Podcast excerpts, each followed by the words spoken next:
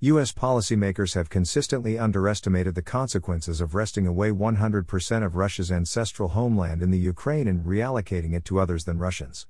In 1994, Russian power was at a low point and its throat exposed to top dogs of the West. The last great triad colonization by the West developed in the Clinton British axis of annexation. Anyone that had read a Russian history book would have realized that a Russian wish to retake their homeland would emerge not too far in the future after Boris Yeltsin relinquished Ukraine near the end of his life.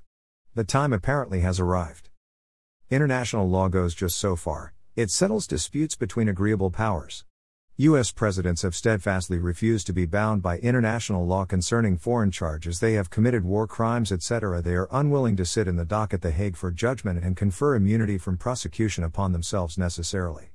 As U.S. presidents, they have taken the position that they are above the law, or obey a higher law. Cynics might say that as Wall Street mutual funds and sovereign growth funds.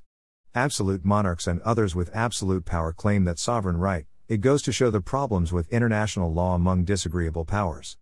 Realpolitik isn't about lawyer claims with paper, instead, it acknowledges actual historical and contemporary realities and doesn't try to turn back the tide because Democrats get a legal injunction banning it from returning.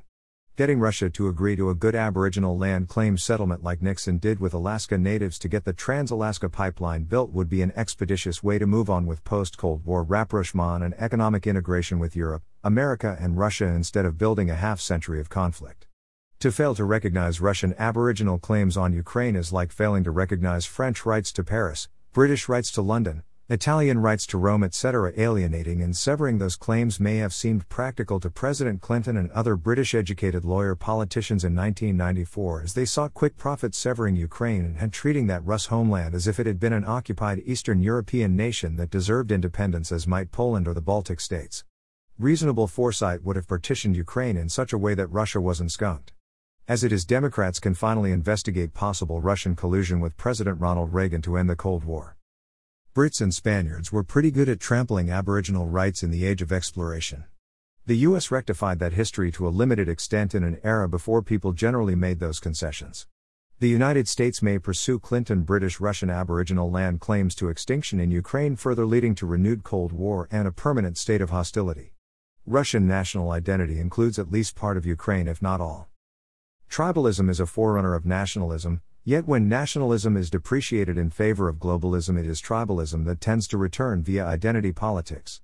Democrats have dumped so much racial slash tribalism politics that the word civil rights itself tends to be regarded as race rights, aka tribal rights. Nationalism would actually be a step forward from that. Israel is fundamental a race reservation in the global community with a democracy. There are compelling reasons why Israel needs a reservation to avoid extinction or genocide, as perhaps there may be concerning American Indian Reservation. The trouble with reservations is that some advantaged, large tribes within nations don't like that and seek to eliminate them. If all people are equal before the law in some nations, that can mean operative genocide, hence, reservations still exist in an age of nations and sometimes a planetary civilization. Russia's Eastern Slavs are a large racial group, and the largely non Slavic Western tribes have long sought to annex the ancestral homeland of the Rus with various degrees of luck. It should have been easy to make a land settlement agreement through negotiation if inertia didn't drive Democrat Party government policy to solely help itself, exert its one party rule domestic practice abroad, and ignore objective justice for itself. U.S. leadership recently has made much of a rule based system that has existed since 1945 to support its worldview.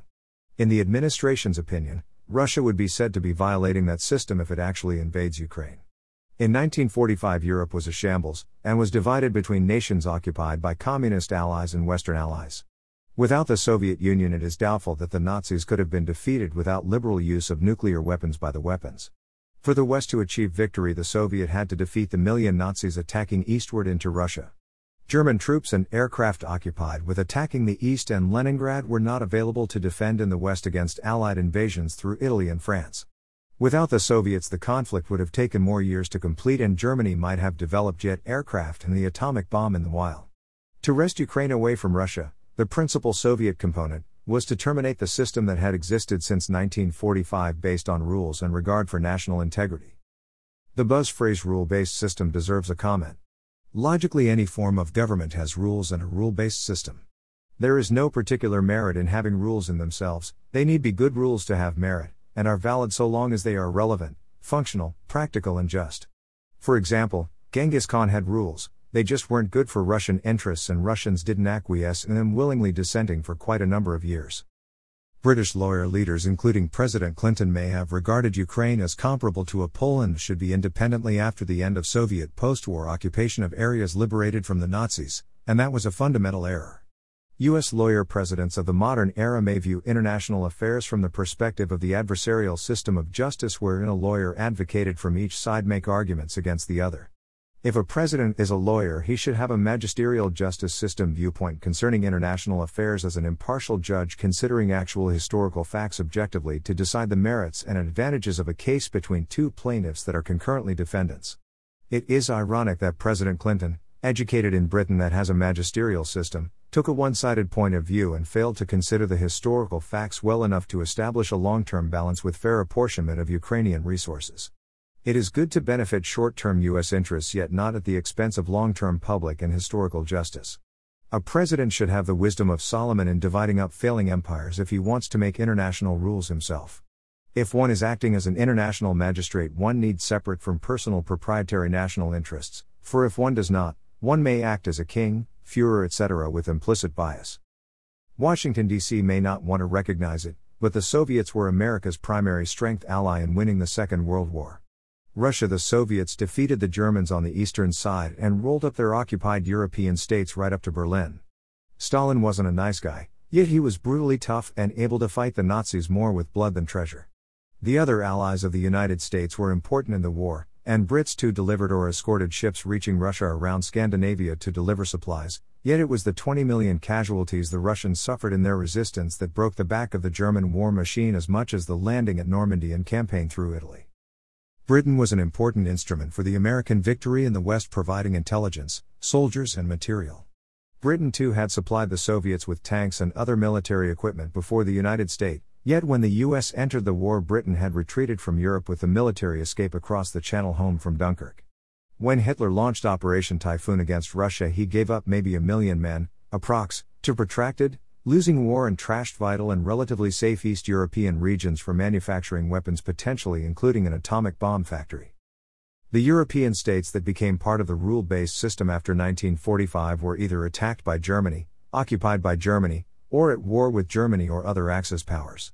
In short, the American and Soviet Russian victory rule based system was achieved through war rather than diplomacy.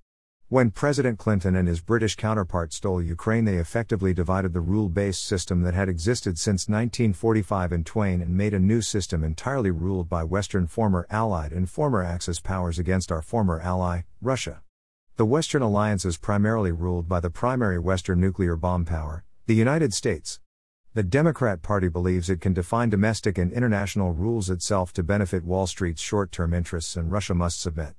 If the United States invades a country or supports foreign civil wars, Democrats believe that is consistent with their inherent right to rule, as it were, by decree to benefit plutocrats.